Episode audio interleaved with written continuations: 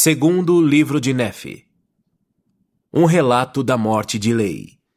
Os irmãos de Nefe rebelam-se contra ele. O Senhor adverte a Nefe que parta para o deserto. Suas viagens no deserto e outros relatos. Capítulo 1 Lei profetiza acerca de uma terra de liberdade.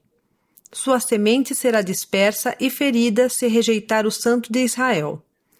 Ele exorta os filhos a vestirem a armadura da retidão. Aproximadamente 588 a 570 a.C. E então aconteceu que depois de eu, Nefe, haver acabado de ensinar meus irmãos, nosso pai Lei também lhes disse muitas coisas, e narrou-lhes as grandiosas coisas que o Senhor fizera por eles ao tirá-los da terra de Jerusalém. E falou-lhes de suas rebeliões quando estavam sobre as águas, e da misericórdia de Deus, salvando-lhes a vida para que não fossem tragados pelo mar. E falou-lhes também sobre a terra da promissão que haviam alcançado. Quão misericordioso o Senhor havia sido, avisando-nos para fugirmos da terra de Jerusalém.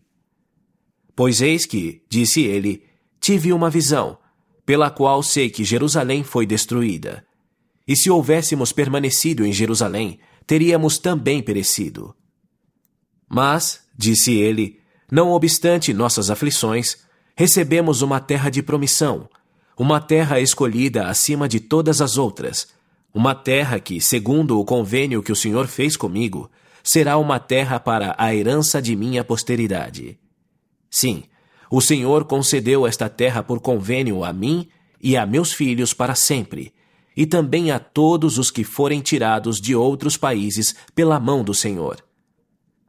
Portanto, eu, Lei, profetizo de acordo com o Espírito que opera em mim, que ninguém virá a esta terra a menos que seja trazido pela mão do Senhor.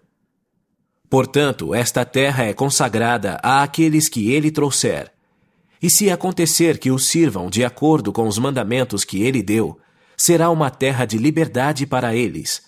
Portanto, jamais serão reduzidos à escravidão. Se o forem, será por causa de iniquidade. Porque se houver muita iniquidade, a terra será amaldiçoada por causa deles. Mas para os justos será abençoada para sempre. E eis que é prudente que esta terra não chegue ainda ao conhecimento de outras nações, pois eis que muitas nações ocupariam totalmente a terra, de modo que não haveria lugar para uma herança.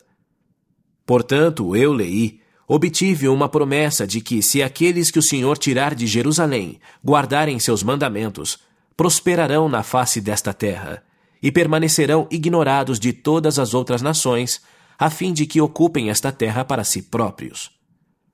E se guardarem seus mandamentos, serão abençoados na face desta terra, e não haverá ninguém para molestá-los, nem para tirar a terra de sua herança, e habitarão em segurança para sempre.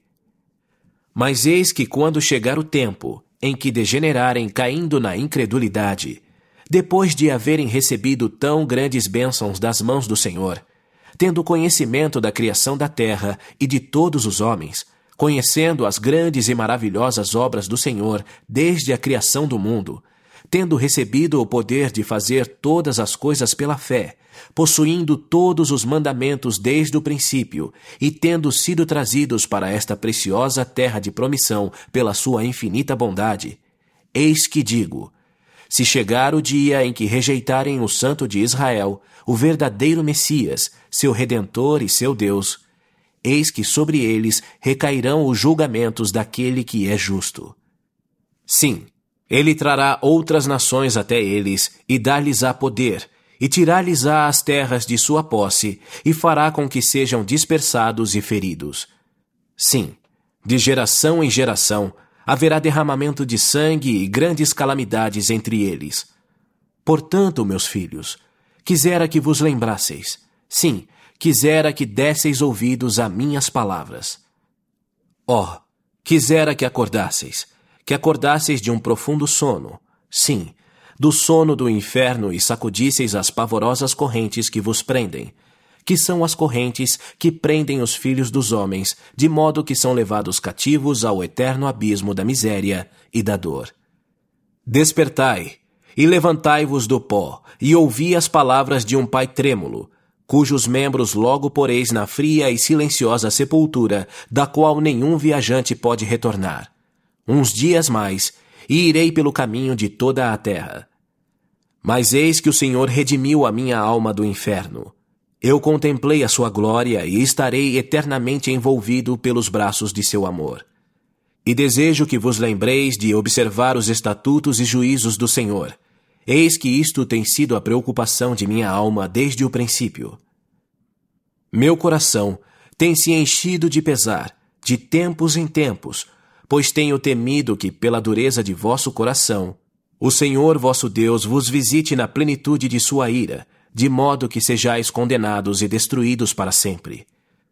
Ou que vos advenha uma maldição pelo espaço de muitas gerações, e sejais visitados pela espada e pela fome, e sejais odiados e conduzidos de acordo com a vontade e cativeiro do diabo. Ó meus filhos, que estas coisas não vos sucedam, mas que sejais um povo escolhido e favorecido pelo Senhor.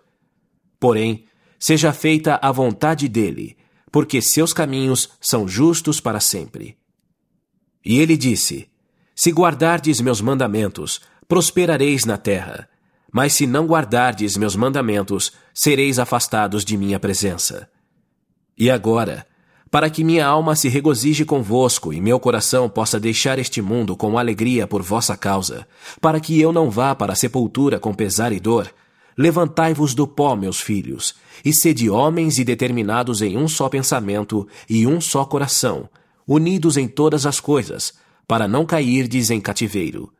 Para que não sejais amaldiçoados com uma terrível maldição, e também para não incorrerdes no desagrado de um Deus justo, trazendo sobre vós a destruição, sim, a eterna destruição tanto da alma como do corpo. Despertai, meus filhos, cingi a armadura da retidão. Sacudi as correntes com que estáis amarrados, e saí da obscuridade e levantai-vos do pó.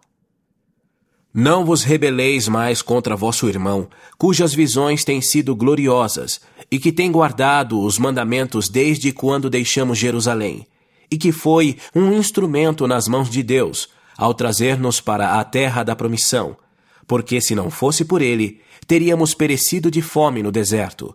Não obstante, tentastes tirar-lhe a vida, sim, e ele padeceu muito por vossa causa. E eu tremo e temo excessivamente que por vossa causa ele venha a sofrer de novo. Pois eis que o haveis acusado de tentar exercer autoridade e poder sobre vós. Eu sei, porém, que ele não procurou poder nem autoridade sobre vós, mas procurou a glória de Deus e o vosso bem-estar eterno. E por ele ter vos falado claramente, haveis murmurado. Dizeis que ele foi severo, Dizeis que se enfureceu convosco. Eis, porém, que sua severidade era a severidade do poder da palavra de Deus que estava nele. E o que chamais ira era a verdade segundo se acha em Deus, a qual ele não pôde refrear, tendo-vos mostrado corajosamente vossas iniquidades. E é necessário que o poder de Deus esteja com ele para que obedeçais ao seu comando. Eis, porém, que não foi ele, mas sim o Espírito do Senhor que estava nele, que lhe abriu a boca para falar, de maneira que não podia fechá-la. E agora, meu filho Lamã, e também Lemuel, e Sam, e também vós, meus filhos, que sois filhos de Ismael, eis que se derdes ouvidos à voz de Nefe, não perecereis.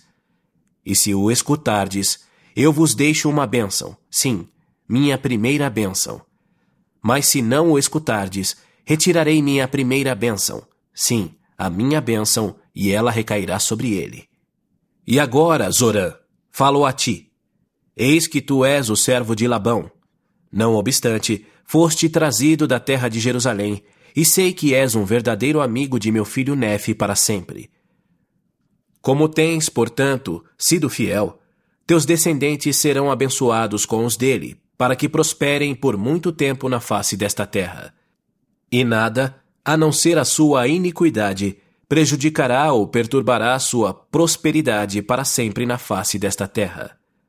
Portanto, o Senhor consagrou esta terra para a segurança de tua descendência com a descendência de meu filho, se guardardes os seus mandamentos.